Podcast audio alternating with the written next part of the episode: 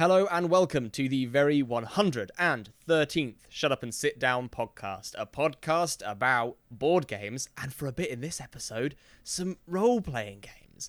My name is Tom Brewster, the newest member of the Shut Up and Sit Down, and with me is the old fart himself, Quintin Smith. Okay, how can, are you doing? I today? feel like you can you can either get the name of the website because I think you said the Shut Up and Sit Down there, which was amazing, or you can insult me. I think if you do both, that reflects more poorly on you than on me. Uh, that's what I'm going to say. Also, describing me as an old fart is not a great lead because what I wanted to say is that this is the first ever Shut Up and Sit Down podcast where every member on it is topless.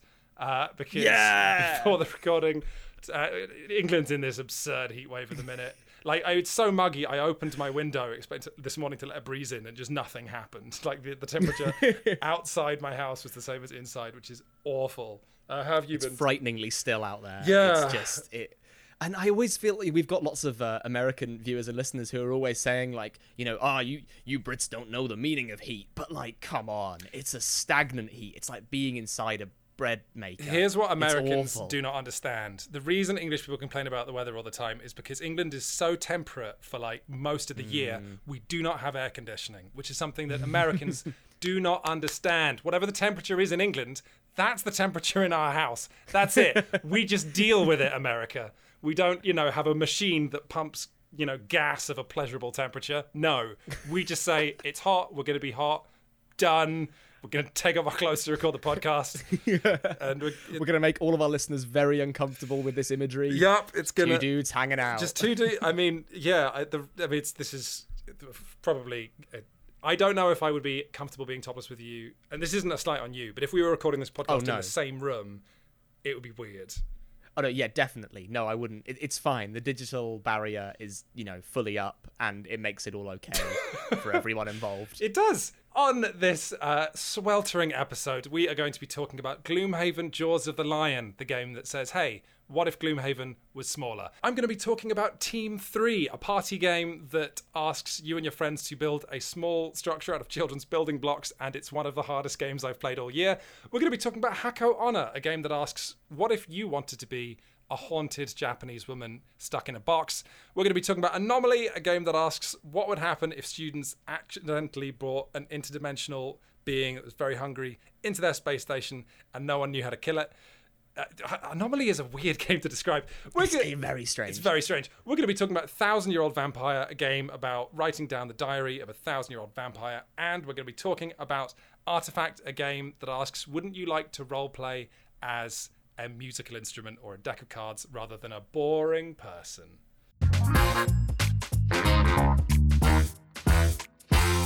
Quinns, everyone's talking about Gloomhaven 2, Jaws of the Lion edition. It's not Frosthaven, it's small. Yes, so let me get this straight. Gloomhaven, famously one of the most big, exciting fantasy games in the world, and now they've made it smaller. Is it is it also less exciting? Mm, it's got all the excitement of Gloomhaven in a smaller box. Okay, that And that's sounds- a, that's a pull quote for Mr. Mr. Isaac Childres. I, but so it's also got a book though, right? Talk talk me through what Gloomhaven Jaws of the Lion really is. So, Gloomhaven Jaws of the Lion is they've taken big old Gloomhaven and they've crunched it down into a box that is half the size, but probably about the same weight. It's a dense little box full of Gloomhaven stuff. It's basically taking the 100 mission uh, or so, I don't know how many there end up being in, in base game Gloomhaven, uh, and taking it and compacting it down into a sort of 30 mission mini kind of adventure. And I, I- you know, I say mini adventure. It's still probably more missions than I'm actually going to play. it's probably still more missions than the average board game, right? Yeah, right. Um, but it's taken so there's I think there's like 16 characters in original Gloomhaven. Streamlined that to four. It's taken like all the like, there were tons of monsters and now there's just sort of a select few. And the biggest change is that they've replaced the tiles with a scenario book that you'll flip through and find uh, missions. Like you'll go through that book, turning the page each time to do a new mission. All the tiles are there, and you put your little figures and the standees into the book itself. Oh, so there's like does that mean there's dramatically less setup because setting up the board is just as simple as turning a page? Well, one can assume, uh, I, because I don't really know, because I never played actual Gloomhaven in the box. I only played it digitally, where there's obviously no setup. Oh Um, no, and- this is like existence. the barriers between the real and the virtual are starting to come down. Ah, it's madness. I mean, I would. I, I mean, I assume that there's a whole lot less setup, but there's still a lot of setup and teardown. Like people saying, like, "Oh, it's so breezy to set up," are talking out of their bottoms. it's, it's like by comparison, sure, like it takes you know only 25 minutes to set up and tear oh, down, wow. whereas your average board game takes like five. Is that an exaggeration? I genuinely don't know. You know what? I'll time it and I'll put a little note into the podcast next time I play for exactly how many minutes and seconds it took me to set up and tear down Jaws of the Lion. Yeah. Uh, in between amble chit chat with the other people playing. Um, but the, the scenario book, I think there's people clamoring for it to be like in Frosthaven. I don't know if that's possible at this stage in Frosthaven's development, but people are, are really gelling with it. And, you know, I agree. I think that the scenario book is a wonderful addition to like any game. Well, like any kind of dungeon crawler Sure. because it reduces the kind of the clunky like the sheer amount of box space you need for those you know the tiles and the punch board and stuff is infinitely reduced by having this nice kind of svelte book that has all of the like scenario text um, on it and I think that the thing I like about it the most is the fact that it really ties into the fact that Gloomhaven Draws the Line is designed to be a new way into the game for people that are new to Gloomhaven and it acts as a kind of it has a fantastic tutorial system built into that book. Oh, clever. Yeah. So the first five scenarios are like the intro scenarios that you'll play through, and each one drip feeds new mechanics, almost legacy style, into your Gloomhaven experience. It's like, hey, you've played Gloomhaven for one mission. Now you get to learn about jumping or something like that. Um, and they're kind of adding little mechanics. But the the book itself has these little blue kind of text boxes on certain spaces where they're going, remember, like monsters will spawn at this location, or like remember, like that kind of thing, like a little, you know, like an Isaac Childres clippy telling you about all the rules.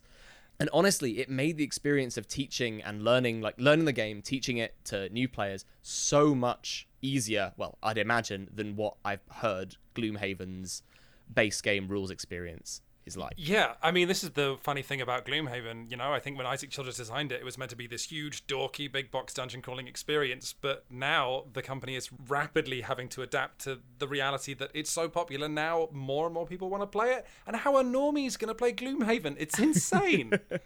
Yeah, I, and I think that it does do a, a really excellent job of getting new players into it without compromising on what people love, which is it's really difficult. okay, I I, I want to know before we get into difficulty because does it have four new characters? And if so, who are the characters? And if yes, who was your character? I don't know if it has entirely new characters. This is another Tom comes in and does a little ninja edit of the podcast to go, I was wrong. Um, but it, the new characters that we have opened, because I've played it once, well, I've, I played the first few scenarios with just me and my partner, and then we added a third player in for one of the most recent ones, and then took him out for the next one, which felt quite mean. Um, but, you know, we're moving out. It's fine. But I uh, picked the Quatryl, I think that's right, Demolitionist, whose whole thing is blowing up obstacles. Um, a lot of their movements involve destroying obstacles and then getting bonuses from destruction. So it's kind of like this spiral of chaos where you're slowly leveling the map to one flat surface and gaining lots of bonuses for doing so. Wow. Um, which is a pretty nice, unique mechanic, but I feel like I'm going to be scuppered if there aren't any obstacles to blow up. I mean, this Um, sounds like Design 101. If they've put, because I don't think a demolitionist is in the base game. And Hmm. oh gosh, you know what? Why am I speaking so confidently as someone who's only absorbed Gloomhaven through osmosis over the last five years?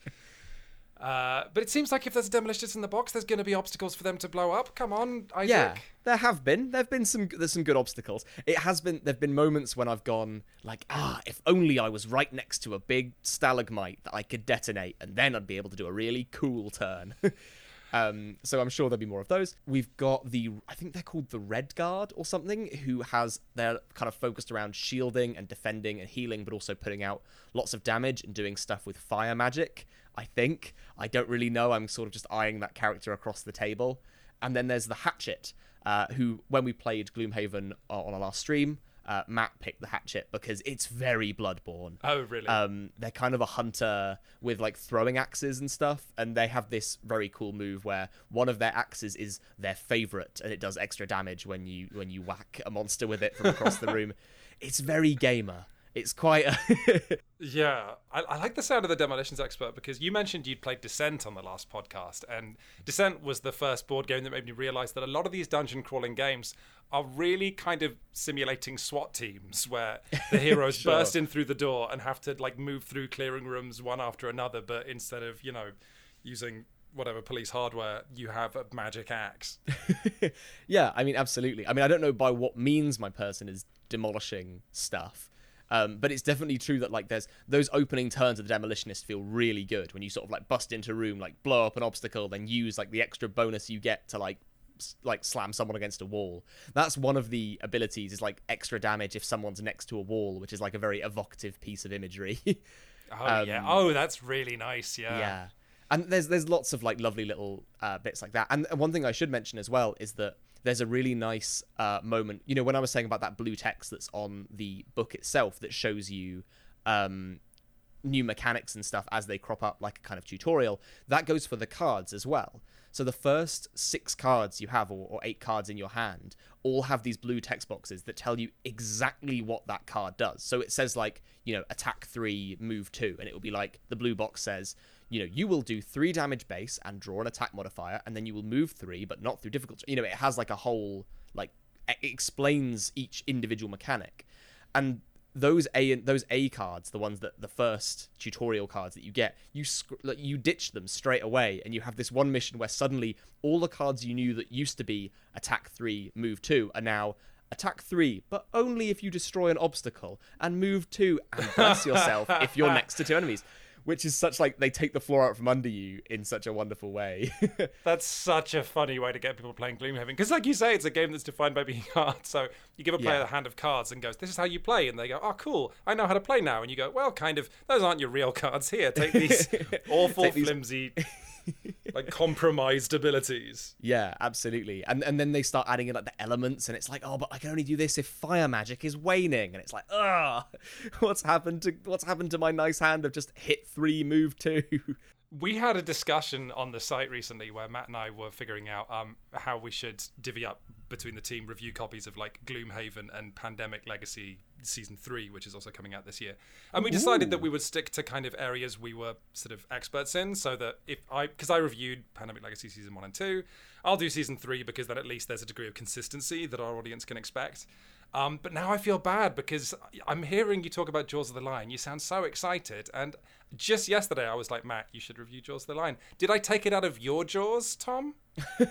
I mean, maybe who knows? oh I mean, no. I, I'm I'm gonna struggle to get any reviews out uh, as we've discussed previously in middle of uh, moving house, but you know, I think that it's such a great two-player game that I am quite passionate about delivering some kind of review. I mean, I'm sure I'll contribute to Matt's review of it um, in the end, and I'm keen to play some with Matt on stream. The last stream was wonderful. It was a really we did we did get absolutely demolished uh, in uh, in the Gloomhaven stream. That was where um, the difficulty really came to the fore. Because I'd I played the first few missions, Matt hadn't played any, and I was like, you know, the first ones are, are, are quite easy. Well, let's skip to mission four. And we skipped to mission four and got demolished. But it did mean that then, when I then played it with my what is now my Gloomhaven group, we then absolutely like breezed through the scenario because I knew all the all the tricks from the Gloomhaven stream. Oh, so maybe. Matt's review will end up being really negative because he'll be like, "Oh, you know, it's really difficult. I wish I got second attempts at some of these scenarios." And like- you, yeah, you're like some kind of cross between an adventurer and an in- insider trader. yeah, absolutely. Taking the the review out of the jaws of Matt. You already made that joke. Nailed it! uh, is that a sting? Yeah, sure. Still in there. Oh, God. Um, I feel like I got all I wanted to across. Like I didn't want to talk too much about it because there's an element of like we really have talked about it like so many times, and it's like yeah, the combat is good, it is fun, it's a big game, and it's like cool. Like, Yeah, it feels like the um, the next time to talk about them is when you someone someone has played them enough to be like, okay, here's what I think. As well, this is why we kind of need Matt because it's like you need to get to the end of it to.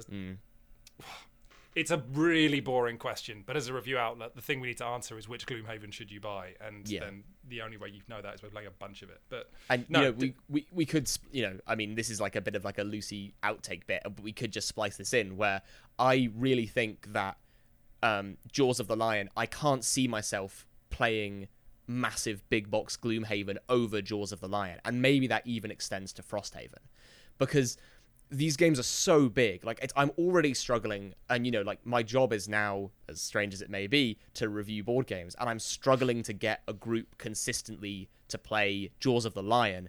And the idea of having to do it 30 times, getting that group together, and the stress of organizing that group is, you know, is quite a lot. And imagining doing that a hundred times for Gloomhaven, like you're never going to see the end. But Matt's raised the point that the point isn't to see the end.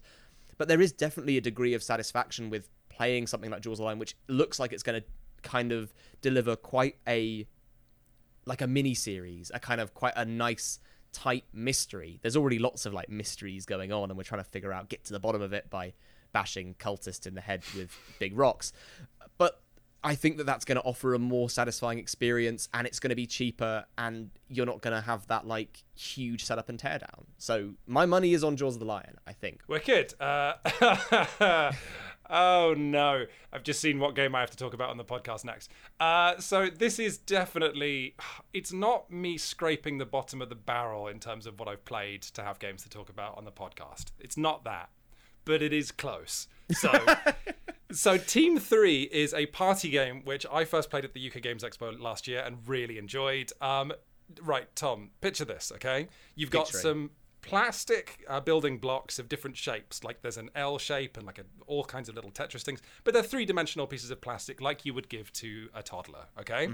Okay. Now, what, what we have in Team 3 is a three-player cooperative game, but ideally you want to play with like six so that the two teams can race each other.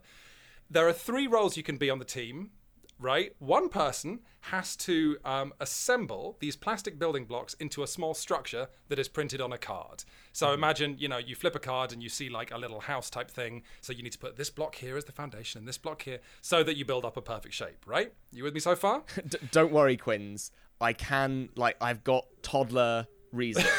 Toddler level object permanence. I can Great. put blocks together in my brain. Okay, great. So here's the problem though. If you're doing that job on your team, you cannot open your eyes. Okay. Okay? Yes. Now, worse, so obviously you couldn't look at the card even if you wanted to because you are functionally blind.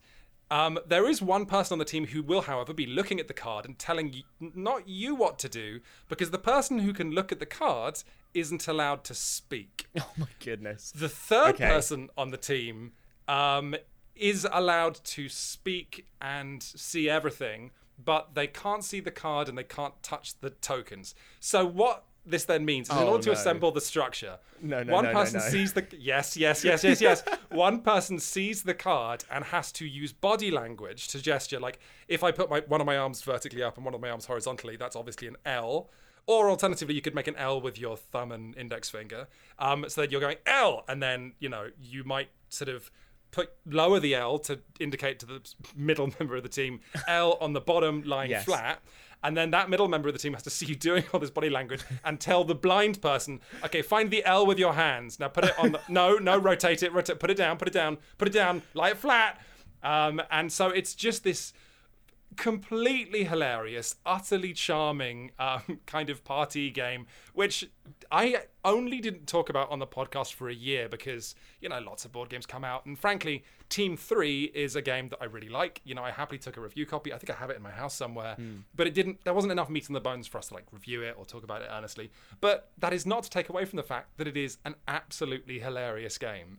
It's kind of that perfect balance in a party game of like, it's so stupid and very funny, not just to people watching, but to the people playing. Everyone's laughing the whole time because you're also all getting aggravated with each other for different reasons. like, if I do body language and you misinterpret it and you tell the third person on the team to pick up a block that is not the next block they should pick up, the the the then communication chain for that first player who cannot speak to tell everybody else in the team that they're wrong and to stop is like you know, visible frustration, which is just side-splittingly funny. But also, you know, it's it's that doesn't take away from the fact that it is a completely reasonable challenge, which you can get good at, and which, if you know, you've got a full six players and you beat the other team, you're like, yes, you know, we achieved something. Oh wait, hold uh, on. So it's not just a co-op game. There are two teams.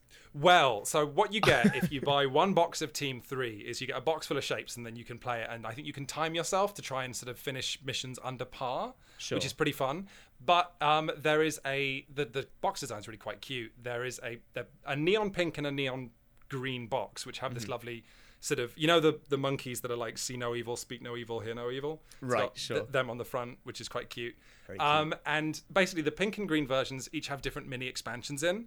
Um, I don't know what the expansions are, but the official site says the Team Three Pink expansion is called Dimension Tension, and the green box Oh. ha- and the green box has something called Mind Merge. um, I think Mind Merge is where there's like two players in one of the three roles, and they have to Oh, work no. together. No, yeah, no, so it's like yeah, it's it's oh, good, goodness gracious.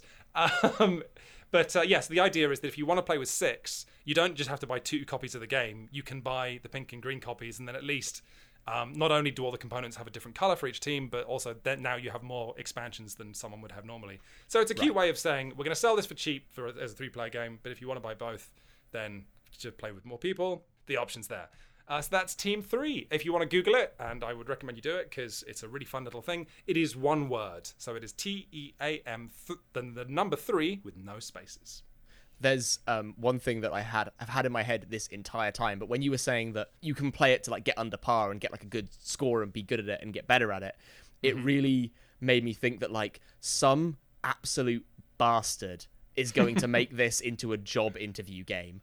And like oh, goodness gracious! we- we're going to do a small team building exercise and I'll bring out this box and you know the the one person in the know in the room will go oh god this Oh, it's like end it's like when um, I, I do watch a lot of Korean game shows, and the amount of times that board games that I've played, which have just had the serial numbers filed off and are presented as like wacky mini game, appear on TV. It's like, hey, that's Dixit. You can't do that. you've apparently they stolen the. Dixit I know. Do you know? Because you're quite new to the games industry, Tom. Do you know that there's like this interesting thing where you cannot copyright game mechanics, and the whole reason that games don't. Yeah, it's it's pretty interesting legally speaking. Um, you can't. There is no.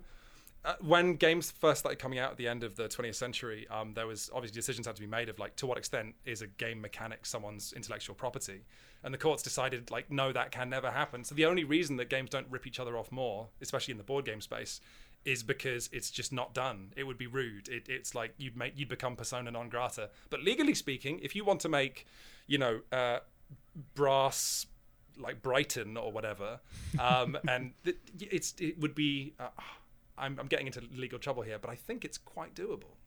this is this is a call to arms for anyone uh, listening to the podcast uh, make make more copies of brass It's like, Oh, wow. go out we want brass everywhere You know what? We've been relying on board game designers to make games like idiots when we could have just been encouraging our audience to copy stuff. So you've heard Don't it here do that. first Don't. The- no, the- no, no. Even as a next joke. podcast No. the next podcast is No. only games made by listeners That is.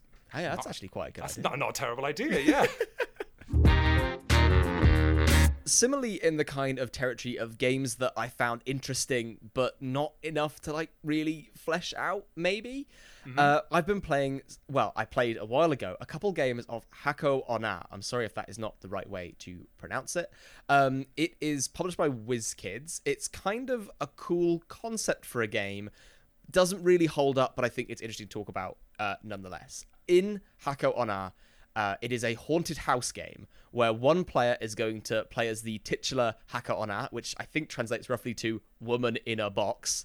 Um, that's haunting a spooky haunted house, and the rest of you play as like people that are in that house and don't want to be in the house any longer um, the rulebook had a lot of promise that got me kind of quite excited. Um, it's a kind of hide and seek game almost, where players are sort of stumbling around this mansion, and as the monster, you're not a direct threat. You're literally like.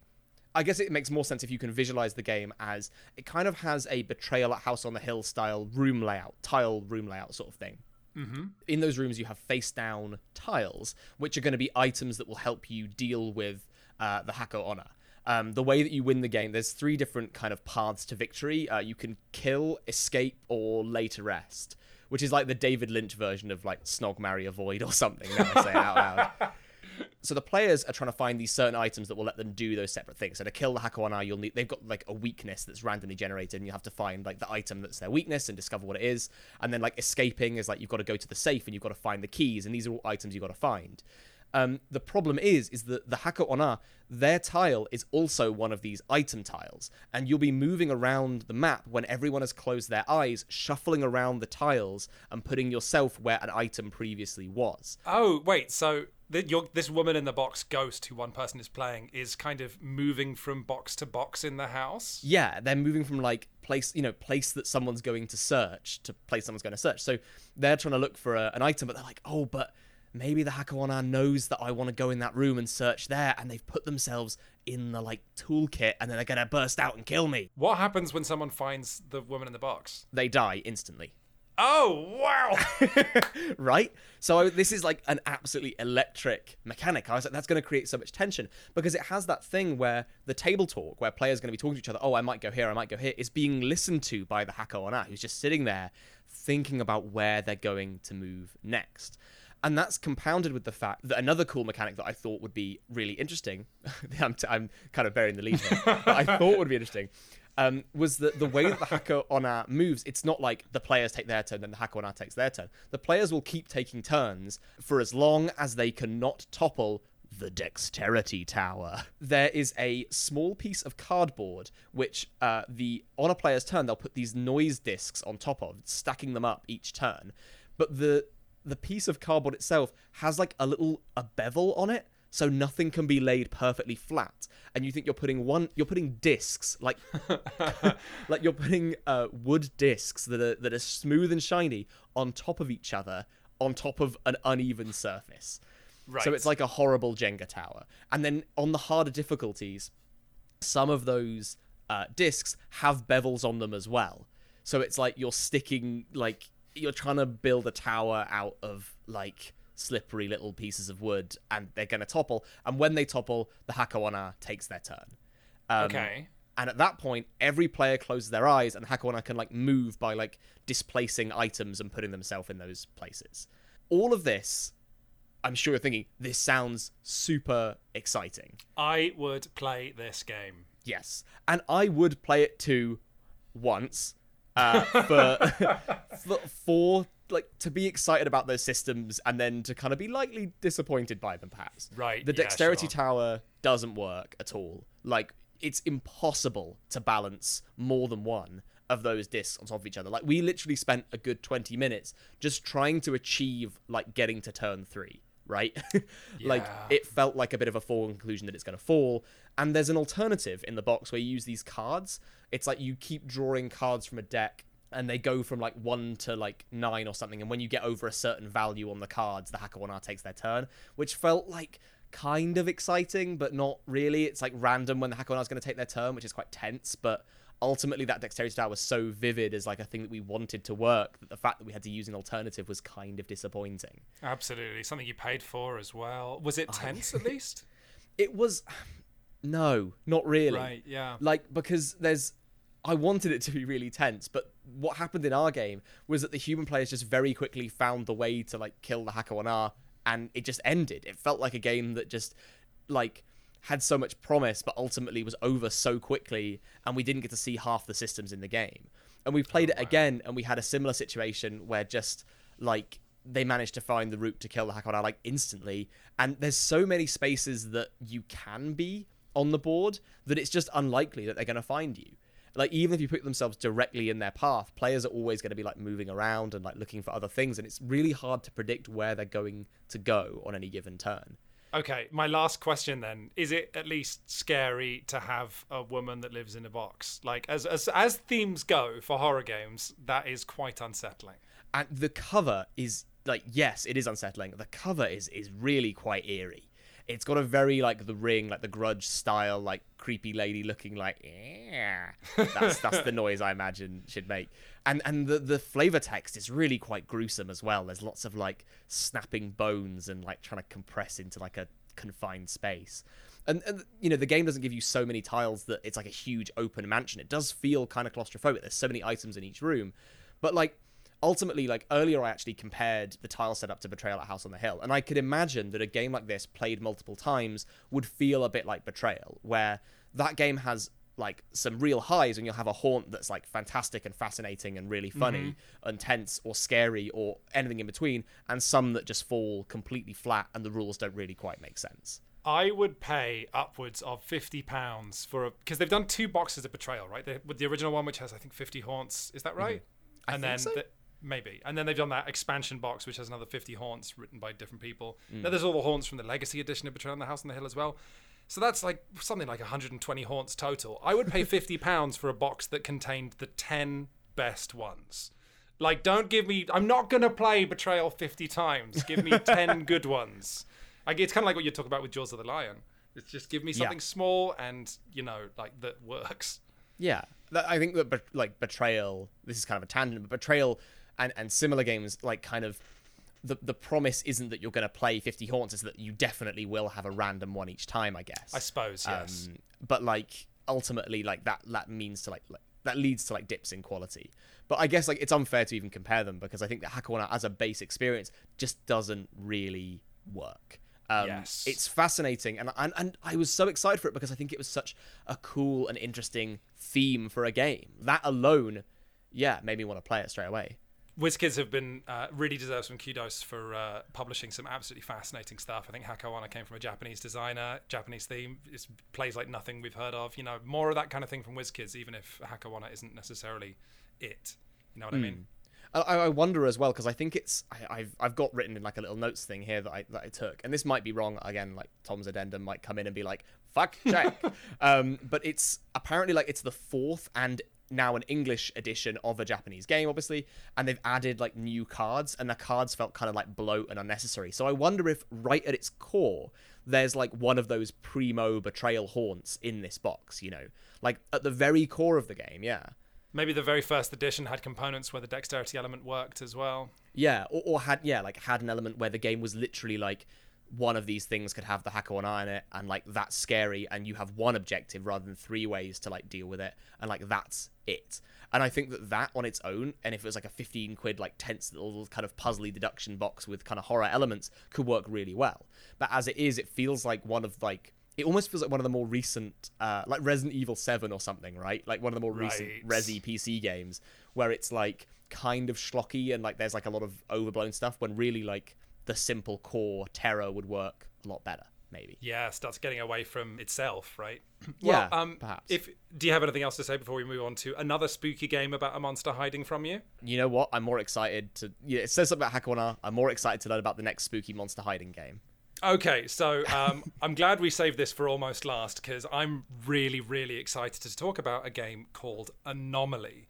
So this is from uh, the French designer who made Decrypto, which is interesting um, because Decrypto is a beloved, absolutely phenomenal party game. Anomaly, it's nothing like Decrypto. This is a game for up to four players, but before we proceed, um, in Shut Up and Sit Down's quite extensive playtesting of Anomaly, because we were thinking of doing a video review of this, we thought this game was a hidden gem. It was revealed that actually it only really works with four players. Um, with two or three, the systems do not hinge together. But a four player game of this that I played was one of my highlights of all of the board games I played last year. So what Anomaly is is a sort of kind of like a science fiction movie um, where a bunch of students have opened some kind of portal to some kind of otherworldly being in a space station. Um, it's like a, the, a dissertation gone wrong, right? So if you, I'm going to assume for the duration of this whole segment, you're playing it with four players, right? So you've got three players who are on a team playing students who, when the game starts, you've got to imagine all the lights go out in this space station. They all scramble behind cabinets, and then a fourth player who is the anomaly has has now appeared in the space station and. It's some kind of weird, nebulous, non half existent, phasey thing. Um, you know, basically, if I was going to be like cheesy, I'd call it a space ghost. Um, and the space ghost has to feed every turn. Uh, but wait, it gets worse. The radiation core in the middle of the space station is leaking, which, in a battle royale style, is making the map smaller and smaller every round as more and more radiation leaks into various spaces in the space station. So, uh, there, the game is won quite simply by a health track. If uh, the anomaly is attacked enough by the students and its health goes down, down, down, and it hits the middle of the board, um, the anomaly is gone and the students win. But all the students share health. And if the anomaly hits or eats or electrifies or irradiates or does all this other fun stuff, any student, then their team's health goes down. But um, I've done a classic bit of sharps down burying the lead here. This is a hidden movement game. But unusually for a hidden movement game, well, relatively unusually, everyone is hidden. And more than that, the students who are all on the same team do not know where one another are. The space station isn't sprawling. This isn't like Fury of Dracula, where you might lose track of a player for the better part of an hour and a half. Um, someone's going to get found probably once every 10 minutes, and it's going to be awful.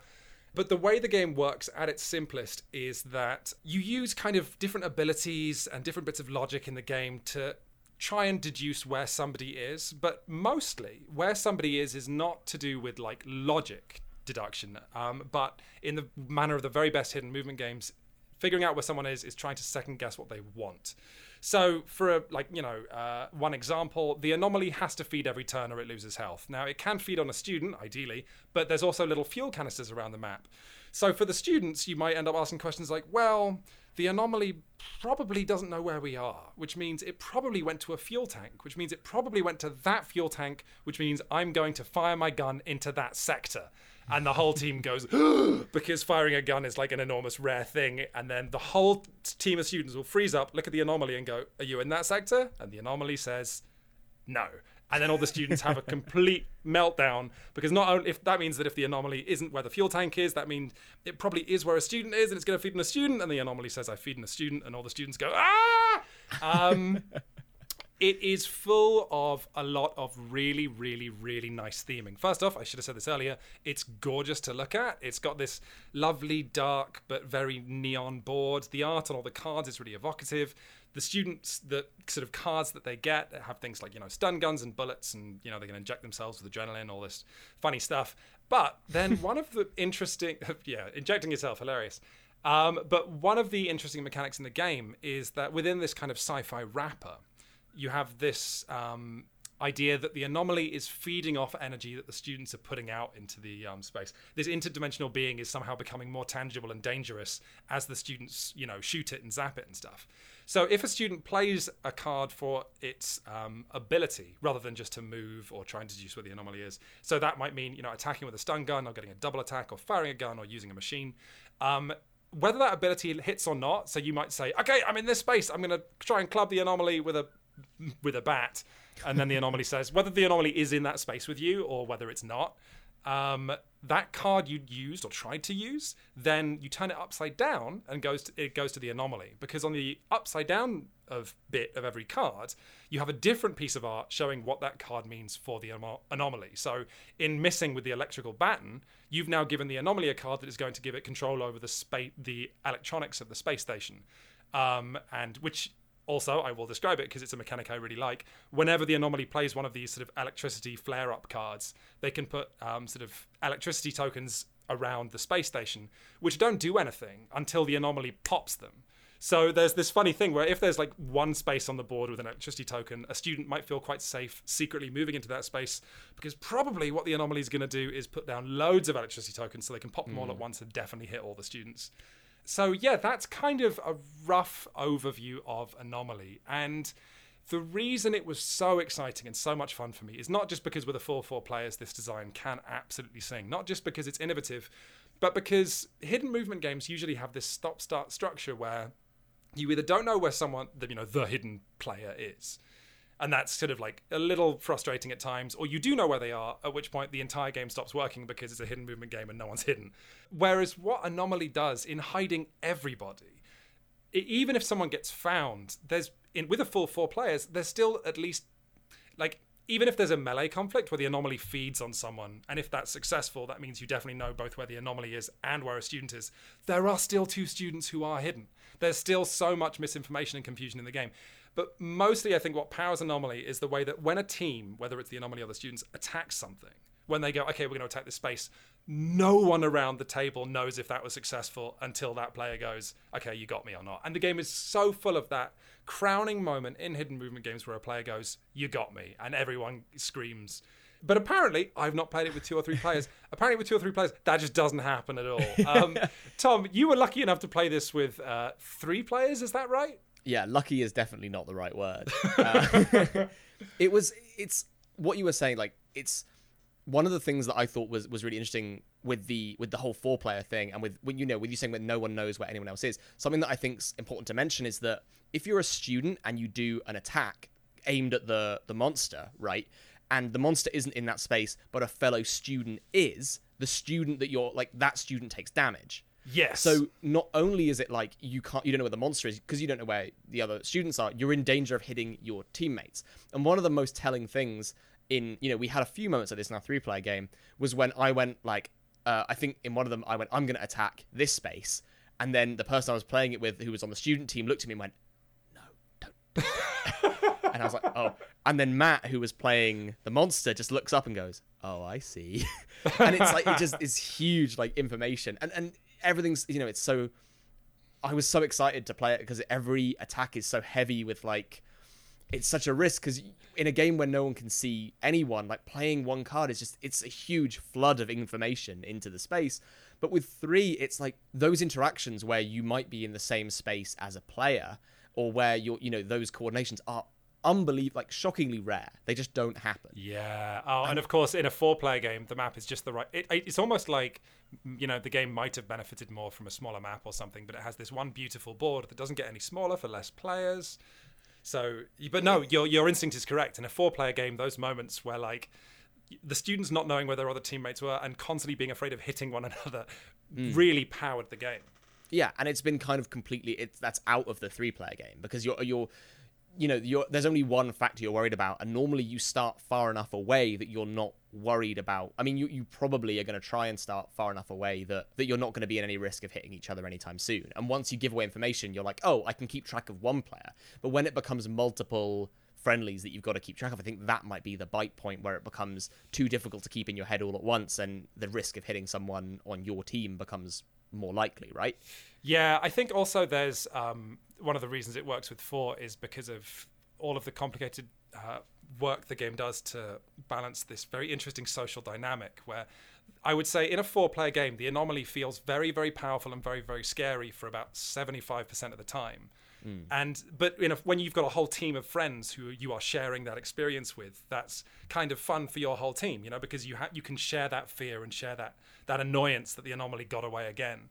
Um, whereas if you've got if you're playing with two or three, the strength of the anomaly and the way it holds all the cards, you know, if I'm getting pummeled by someone in a two-player game, that's not fun. But if my team of people is getting pummeled by a, a creature, then that becomes more sort of more acceptable and more interesting. Although I should also say that the game does this. this I mean, again, I've only played it with four, but with four, um, the game has this lovely pivot where the anomaly will go from being so scary to just absolutely um, what's the word? Um, the opposite of empowered, disempowered. Great, Thanks, Spooked. brain. Spooked. Yeah, the anomaly will get absolutely spooked, and you have these brief, beautiful moments where, for a few minutes, the anomaly that's been terrorizing you for half an hour is now like, "Oh, I'm screwed." You put, wait, I can't go there. I can't go there. Oh no! and then students, you know, hit it with stun battens until it dies. It's um, Yay. I, this is definitely the most sort of diverse attitude towards a game that you and I have had because I had a great time with it and you had a bad mm. time. But there's, I also feel like anyone. I mean, it's you know, BGG has collectively decided that it's it's literally exclusively a four-player game, and that you mm-hmm. shouldn't play it with any other number. So I feel somewhat validated. But I was also worried about having any like strong opinions on Anomaly because in the first game we played, it wasn't great. But in the second game, I think I kind of ruined it by being a terrible monster. Oh, Uh, really? I was I, I I think I was just really like it fell apart so quickly because I was just so bad at the game. But I don't know whether I was bad or whether the people I were playing with were just exceptionally good at the game. That's like a, a hard thing to kind of pin down. But there's kind of little there's few safety nets to get the monster out of trouble if you slip up. And there's that feeling of like being kind of disempowered as the monster came very quickly in that game. Because in other hidden movement games, because you can see your opponents, as the monster you feel so you have this whole layer of information but as the monster i thought from the very beginning you don't have that power because you don't know where they are either so it's Mm-hmm. a weird double thing when you know my instinct was like oh i'm the monster i'm going to do the most powerful thing. But then very quickly realizing that i have no grounds to which to where they are. And because the monster needs to feed every turn you're giving away more information than the players are. Yes, Which- there's a. stunted me in that game. I think there's a line in the manual that um, you've rem- that became very important to us uh, because we actually played two games, and in the first, you've just reminded me, the monster did very poorly and died, and it was a fun game, but it wasn't amazing. And in the second game, I said maybe I'll try being the monster. I read the manual a little bit more, looked for some tips, and there was one very important tip, which is counterintuitive, but the monster shouldn't be attacking the students. I don't think to begin with, and it's it. One of the reasons that made me love the game is because it's so s- cinematic and plays out so obviously in my head. When the game starts, the students are trying to like club the anomaly to death and zap it and shoot it and kill it and shut it down. But what the manual says is like, let this come to you because they'll probably miss. Then you'll get cards, and you can use those cards to evolve and give yourself permanent Yeah. abilities. So um, there's this very subtle arc to it where the monster is supposed to sit back until the students g- literally hand it the cards with which it's going to use to make the student's life a nightmare. it's telling that I, I think my experience there's so much that's interesting there that even though I had two like quite patently negative experiences with the game, I still really want to try it with four so those systems can like sing. Yeah, I would say uh, to anyone listening to this, if you are interested by the idea of Anomaly or if you particularly like hidden movement games, I would say, hey, if you can find yourself a copy of Anomaly, buy it, play it with four. And also, I think it's probably a game where the novelty value is very high because the hmm. theme is so strong and it's so full of surprises that, you know, you could happily play a couple of games of it and then maybe sell it on to someone else who would like to try Anomaly. Because I think a lot of people should try this game. I think it's interesting. So there you go. So recently, a video review went up on the site. I took a look at Thousand Year Old Vampire, which I continually in the review kept calling Thousand Year Vampire, missing out the old, which was quite embarrassing to watch back. Uh, a fantastic solo RPG, a journaling RPG about being a thousand year old vampire and having doing terrible things and being awful and forgetting about them. But Quinns, you've been playing some thousand year old vampire off the back of me talking about it on the last podcast. That was such a nice introduction to what really happened, which is me going to you before the podcast. I've been playing Thousand Year Old Vampire. Can I talk to you about it with you, please? Because I, I can't talk to anyone about it. Yes, um, inspired entirely by um, you raving about it in our Slack channel, I then uh, emailed developer Tim Hitchens and said, Can I have a copy? and he said, Yes. Oh, Tim Hitchman, is that it? Hutchings. Right. Wow. Uh, unbelievable. Yeah. And, So and I'm getting the men- name of the game wrong, and you're getting the name of the designer wrong. This so- is like I, It's a I can sham. never I can never remember if it's a feast for Odin or the feast for Odin or Ah, feast for right. Odin. Um, that's my particular um, bugbear. Um, but you said as well that all of our coverage of Thousand Year Old Vampire has led um, Tim to be able to make some more donations to Black Lives Matter. Is that right? Yes, I was gonna put this in the review, but I forgot. Um, Tim Hutchings donated after the mention on the podcast. Uh, he sold a lot of copies of Thousand Year Old Vampire and donated all of the proceeds to Black Lives Matter. I think the final figure was one thousand eight hundred and fifty dollars worth of donations. Oh, That's so, awesome. just it's great to know that like you know people are out there doing stuff like that off the back of those sales, which was, was Well, lovely. the indie RPG scene has some of the most um, impressive and progressive politics of uh, just about any any anyone in the tabletop scene. I think so. As much as that uh, amazing, it also doesn't surprise me because they're an amazing community. Um, but yeah, I want to talk about my vampire because uh, so. Now, not to like you know get competitive, uh, Tom, but there's two reasons why I'm a bigger nerd about this than you. Sure, Fir- that's fine. First off, this is like you say a journaling RPG. I got a notebook for this. Um, so I've I, my vampire is like you. Can, I'm going to turn the pages next to the mic, but you know you can hear this. These are all the many and varied pages of my vampire's adventures. My horrible handwriting, and uh, but not only that. So not only am I doing my journal as a physical journal, um, but I, I I have I have a hobby of studying history. So I thought, well, this is a, a game about living for a thousand years, right? So uh, my vampire, who I called uh, Al Mukadasi, uh, is was his adventure starts in Baghdad in about the year 1000 AD, and I've sort Uh-huh. of the one starting point I had for this character was like, well, okay, what if you know, in the, sort of born into the golden age of Islam, like, what if he just really cares about Baghdad and is a real sort of patriot for the, his city? Because at the time, uh, like in around 1000 AD, Baghdad was the biggest city in the world, according to some historians. Wow. So, over the course of my Vampire's thousand year history, I thought, hey, every hundred years or so, I can look up what was happening in Baghdad at that time. Right. Yeah, yeah. So Oh, you know, so the, the funny thing is, so let me tell you, but the funniest thing that's happened in my game is the one big point I had, where I was like, that's going to be a big part of my story, is the Mongols um, destroyed Baghdad, well, not destroyed, but sacked parts of it in 1258 AD, so about 200 years into my vampire's history. And Tom, while playing this game, have you ever hit any of those prompts which are just like 100 years pass? Yes. Yeah. Yeah, which really throws you because obviously in the game, in addition to taking keeping track of your skills and resources and characters and your the, your marks that your vampire has, the characters that you write down are divided into mortal and immortal. So whenever the game says, "Okay, 100 years pass," you know, uh, describe why, um, it, it also says erase all of the mortals you know, and it's just like. I I wasn't ready for that, you know. I, I had a whole like romance subplot happening, Oh, and now no. she's toast. Yeah. oh my goodness. But the thing with the with um the Mongols coming in was hilarious because I had this whole th- idea in my head that my vampire would fight the Mongols or try and defend them or something. But basically, he slept through them. Um, Oh no. he fell asleep in his basement for a very long time, and uh, and then Woke up and was like, "What the hell happened here?" yeah, exactly, and uh, so that's where I'm at. But yeah, I've been having so much fun with it. It's been Yeah. it's it's been really really nice. I think that the the prompts go in, you know, like you're saying, where it just goes right, wipe out all of your, you know, your mortals, your familiars, whatever, just in one go, is testament to the way that this game treats its prompts and its narratives. It's very willing to do a lot to your character in what feels like a short space of time, but is really a very long amount of time that gets compressed down for the purposes of telling like this generational story. There are threads that kind of like go throughout. Like, so my vampire, uh, Kenneth, who I talked about on the last podcast, who was uh, eater of children. Um, he, the one thread that kind of continued through Kenneth's life was the cannibalism. Uh, and towards the end, he claimed a new identity, moved to France, and created a restaurant specifically dealing in human flesh and cooked Oh, wow. all of his assistants. And that was quite Oh. a bloodthirsty story. Yeah, I mean, it's. I think you. The thing about your review that I, I think is absolutely on the money is how you think because of the prompts that it's a game about you know writing down these prompts. You know, a prompt might say, "Oh, a hunter is now looking for you." What I also love is that you and I probably have got different prompts throughout our adventure, which is. Yes.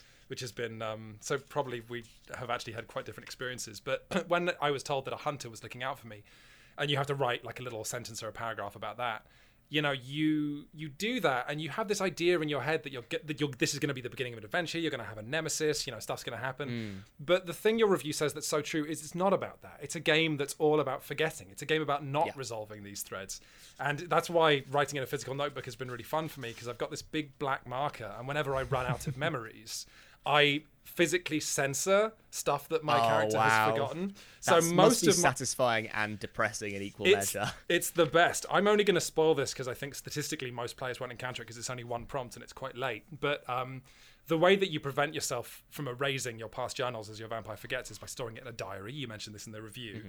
But did you get the pro? Get, so my character had a diary. It's this leather-bound book, but um, and it, it- what have I got here? It's like it's mostly about his father, who he's trying to remember because he doesn't want to forget his father. He doesn't want to forget his best friend. Um, he doesn't want to forget the family he once had. Um, but then I got an amazing prompt, which was flip to the first page of your your diary is damaged. Right. Flip to the first page of your diary and erase three nouns from it. Oh wow. Um, It's That's so, good. good. So you're like, you know, my diary reads like, um, I am Al Makadasi, son of Al Bakir, a Baghdadi trader of blank. we live alone. Oh my goodness. you know, uh, and then the next entry in 1045 is I am Al Makadasi, a snake who devoured his own blank. I live in the dark with blank. Who loves and fears me? He tends to the goats for me. Oh my Uh, goodness. It's it's it was like that. It's that was so that was the high point in the game for me. It was it was censoring parts, but not all of my own diary. I think an- similarly a, a kind of experience that, that was one of those like one of the because some of the prompts are relatively straightforward. They're like create a new thing, destroy this, like pass some time, and and there's there's prompts that I mean, I don't want to use the word like trad or anything because this game is far from that. But there are some really like extra spicy prompts that are littered throughout. And my favorite one was um, fabricate an experience you believe to be true. Oh, I saw that in your review. Yeah, I didn't get that one. Yeah, so in in in reality, you know, my vampire had this rivalry with another immortal called Sargon, who he had this duel with, and Kenneth remembers it as being an absolute triumph where he completely battered Sargon. What really happened? Well, he doesn't remember, but it wasn't good. oh wow! Oh, it's so good. Yeah, it's it's it's it's kind of quite good at simulating the messiness, not of a vampire's life, but of real life, isn't it? It's Yeah. like it's my my vampire's sort of destroyed and inked over book. It's like so full of like. I met this person; they're going to be cool. It's like never covered again.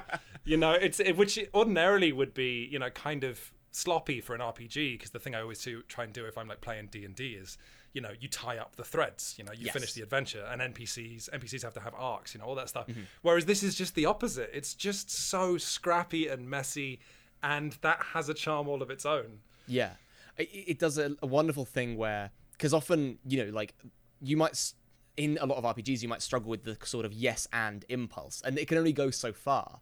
And Thousand Year Vampire will let you get you know one yes and in, and then be like right, and now that character's dead, move on. So you Yeah. get your like nice moment of little bit of storytelling, and then it's gone, which is feels sad for a bit. But then you're like, you know, I probably wasn't creative enough to finish that storyline anyway. I'm glad, I'm glad it's out the picture. You know, there's a um uh, a script writing uh, trick which is like super basic, but they say that when you write a script for a movie or a TV series, you can make it better by removing the beginning and end of every single scene you've written. Right. So you know, which is supposedly is what happened. If you've seen um, oh, what was that? Was it Drive? The the, the what? Who was in Drive? The movie. Uh, that was it's, it's a Nicolas Winding Refn film, isn't it, with uh, Yes. Ryan Gosling? And, Yes, no, no, that is the movie I'm thinking of. Yeah, so supposedly there was a thing with Drive where they had the finished edit, and Ryan Gosling and the and the director were in the editing suite and being like, "This movie's bad. What if we removed all the dialogue?" And uh, Oh so they the the reason Drive is such a peculiar movie to watch is because there are lots of scenes which had dialogue between the characters, but what that scene ends up being in the movie is that scene with all of the dialogue edited out. So it's just like Ryan Gosling leaning against a wall, you know, and that's it.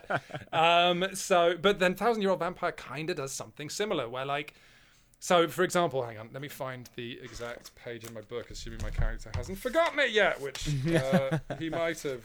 It makes uh, reviewing the game very difficult when you like, oh yeah, I told this great story. I don't remember it though because my vampire just has a brain like a sieve.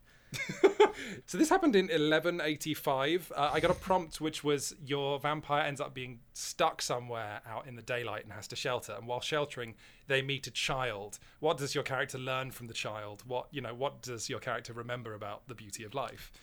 And so, you know, I've got this. I had this thread where basically I took the girl home as my own daughter because I wanted to have that experience of child rearing. And then I've got in, a, a document that says in 1187, uh, sunlight plays across the water in my courtyard as I watch Tisha play. Uh, this is when I am lost in reverie. I cannot be a thing of darkness, can I? And I thought that plot line would continue on, but in the comparison I'm making with scripts, that was the last prompt the game ever gave me about that. And then I sort of noticed idly that like 40 or 50 years had passed, which leaves this horrible question mark of like, where is that girl? You know, Yeah. what what happened to my family? And you know, in that in the style of you know, there's a writing trick of like write around a problem or an issue, don't cover it directly. It, it's it's kind of way more nauseating that my vampire thought, oh, raising this child is beautiful, but somehow didn't find it important enough to remember what happened to the child next. You know what I mean? Yeah. Oh, s- uh, sorry. No, that's on. it. That's all I had to say about my dead daughter. what a fitting end to the talk of Thousand Year Vampire that slowly tails off into like ambient sadness about the people we forgot along the way. Well, I only feel now bad because I'm still because I didn't have to review this for Shut Up and Still. I'm just having fun as a fan. What's your hmm. relationship to the game like now? You actually had to sort of like play it because this is kind of a casual game. You know, I play it. I pop open my notebook maybe once every hmm. couple of days, roll a few dice, do a few prompts. What's your relationship to it now that you've done the review? I cut a lot from the review, and one of the things I cut out was a comparison between Thousand Year Old Vampire and a movie called uh, A Ghost Story.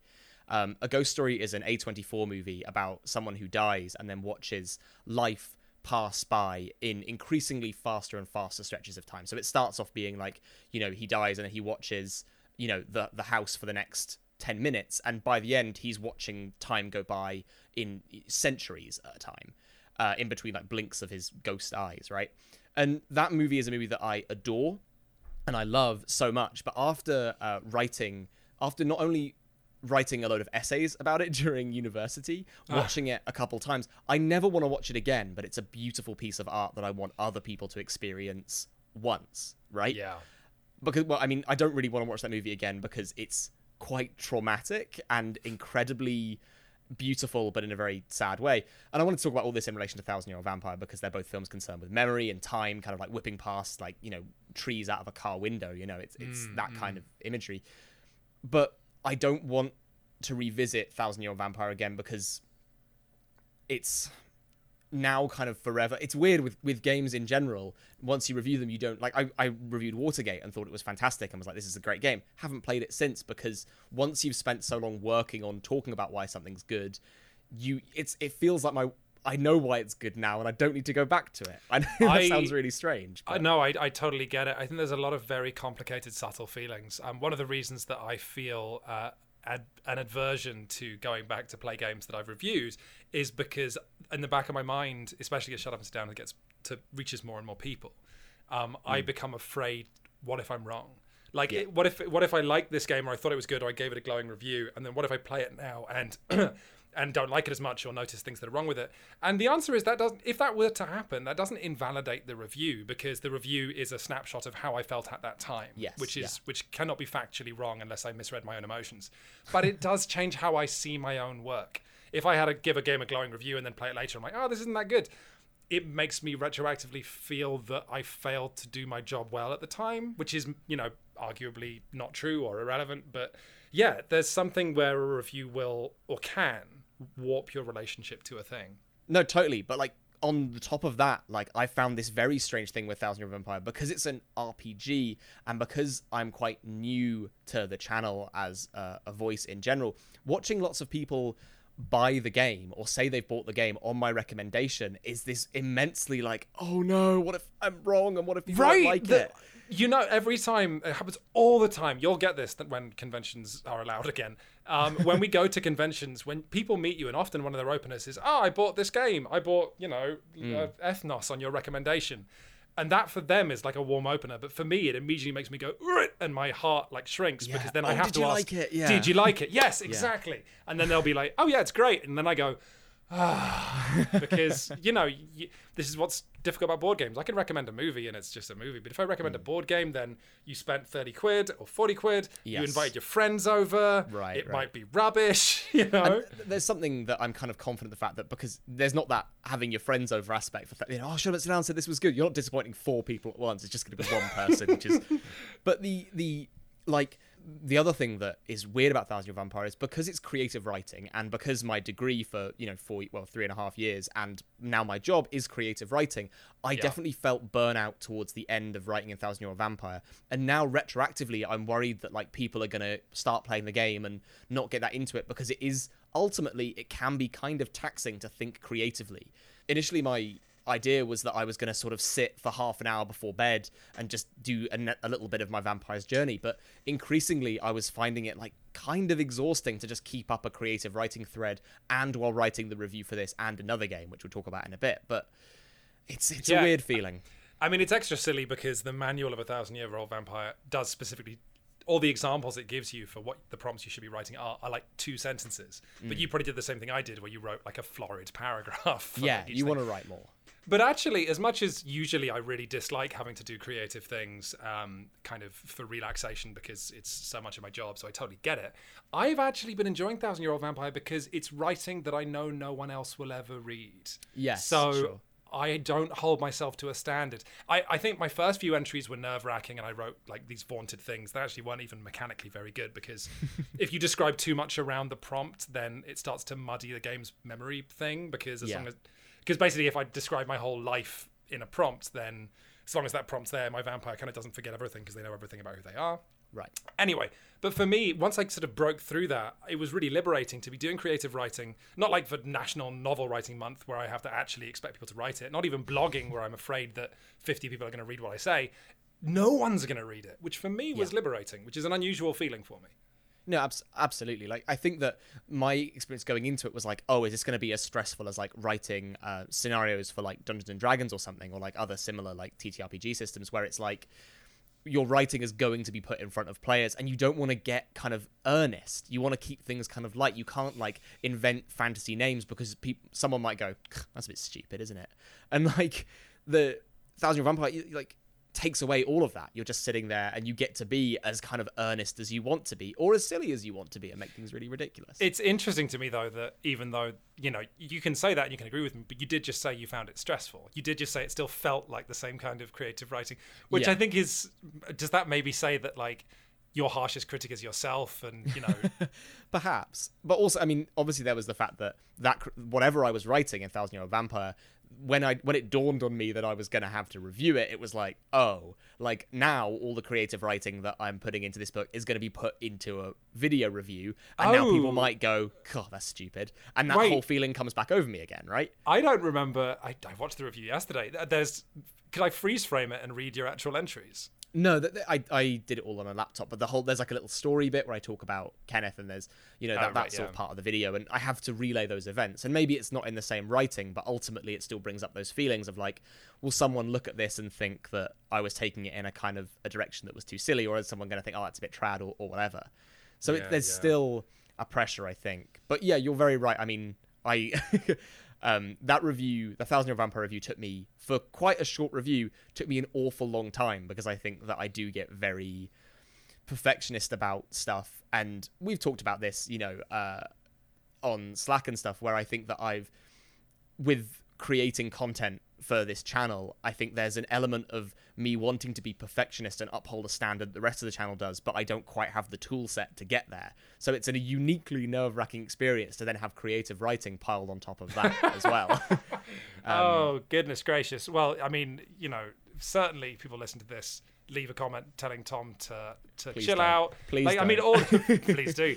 Let's see. Let's see who they listen to. Um, either there's going to be deafening silence or at least six comments. Uh, no, this is it's it's a really unenviable situation you find yourself in. But I mean, definitely our whole team thinks you've been performing absolutely brilliantly. Woo! Uh, this is it was just bait. It was just bait for validation. This whole Speaking- uh, this whole chat. Speaking of uh, your you performing brilliantly, let's talk about the game that got cut out of your review because it wasn't good enough in the review. yes. Um, so I really do want. I really want to talk about the artifact because I think artifact. Uh, so artifact is another solo RPG journaling kind of game uh, in a similar vein to Thousand Year Old Vampire. And originally the review was going to put them both next to each other, and I was also going to talk about a couple of other pieces of media in relation to that. The original edit for the review was like 28 minutes long, and the I think that the stuff that I recorded for Artifact was almost a victim of my general lack of energy for creative writing after the pressure of doing it for a review, if that makes Okay. sense. Sure. Um, Artifact is just as wonderful a game as Thousand Year Old Vampire, uh, in a very different way. So first things first, uh, we're gonna pr- have this written down in the podcast description. But how can people buy Artifact? Because Yes. Thousand Year Old Vampire is available as a PDF and as a physical book. Uh, I'm not sure what the status is. Uh, well, I'll put a link, I'll put an edit or whatever uh, to where you can buy Artifact because I think it's a wonderful game that deserves support. Um, it was originally kickstarted. I don't. I'm sure there are ways to get physical copies still. You can also get it as a PDF and a play kit and all that kind of stuff. I originally played it a little bit uh, as a PDF and it works wonderfully because most of the game is to do with drawing a thing and making kind of annotations to that. But it also the the lovely little zine that it comes in made on very nice recycled paper with some gold foil on it. Ooh la la is a wonderful little thing to have as well. It's very dinky and sweet. Um, but it's.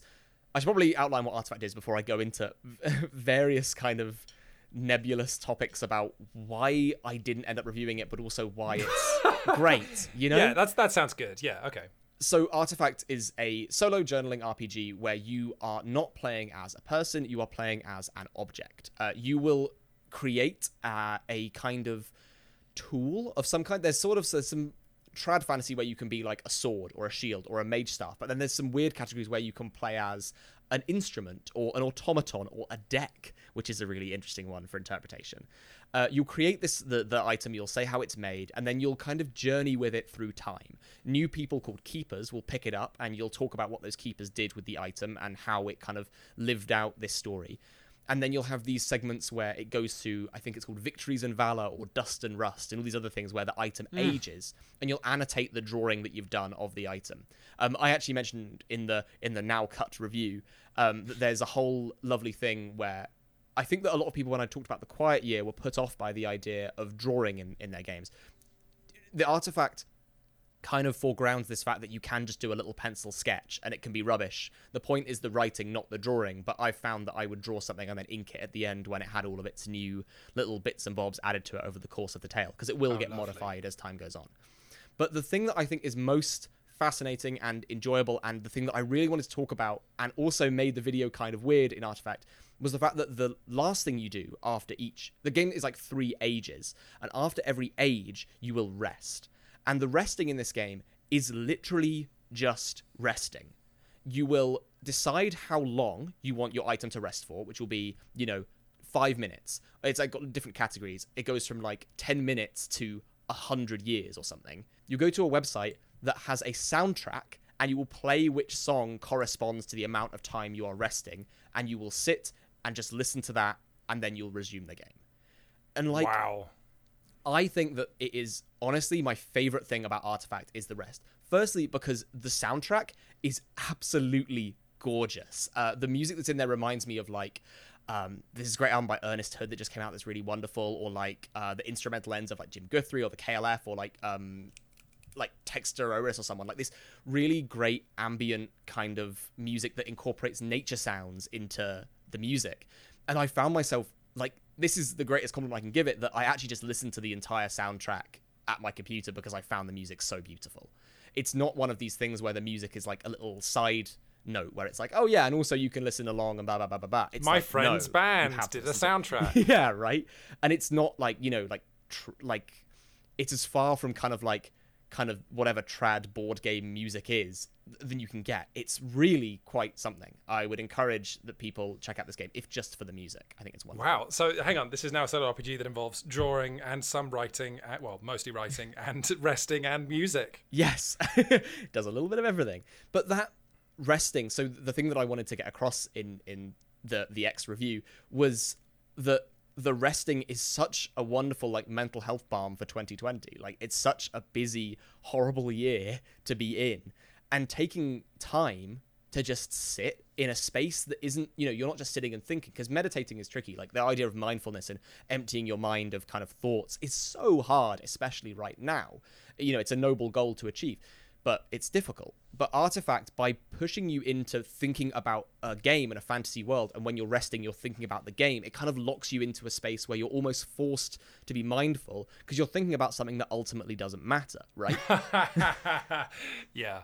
It's No, that- it's it's lovely. I, I, and I tried to get across this tone of kind of more relaxed talking in the review that just came across as me being like, "Yeah, I guess it's okay." When I was trying to be sort of like, "It's really nice."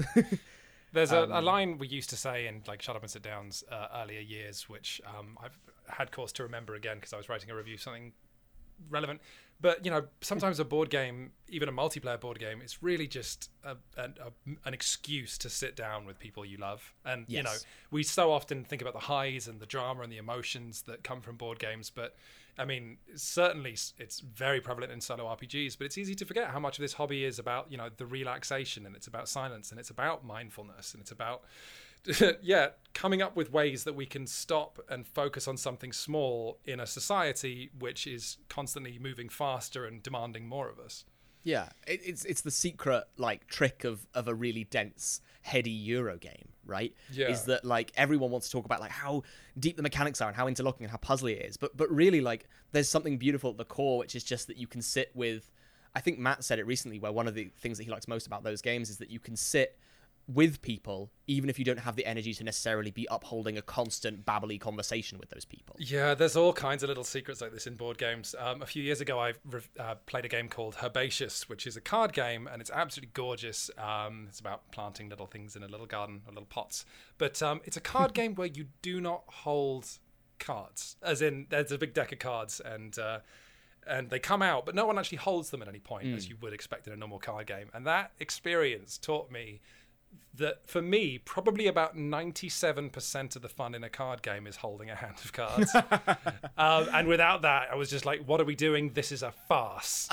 Um, the curtain has been pulled back. yeah, I just. Your you hobby's know, a sham. this is what keeps me interested in you know tabletop and you know for coming up on a decade now is like it's not even there's so much about it that's exci- it, that's exciting but what's really pleasurable about it is not that exciting stuff it's all of the secret stuff that the games hmm. trick you into doing without advertising it Yeah, absolutely. And it, and going, you know, back to Artifact, that wasn't even something that I necessarily thought would be my highlight of the game was the rest. I was like, oh yeah, it's got rest in air, blah blah blah, blah kind of breezing past it in, in the rules. But then it became like emblematic of my entire experience with the game because in that space, when you're not reading a prompt and writing, and you actually have time to think, you come up with the most creative of ideas. You come with the you know your imagination has chance to run wild rather than you're looking at the book, you're looking at the prompt on the page, and your pen is ready to write, and you're like, what do I write now?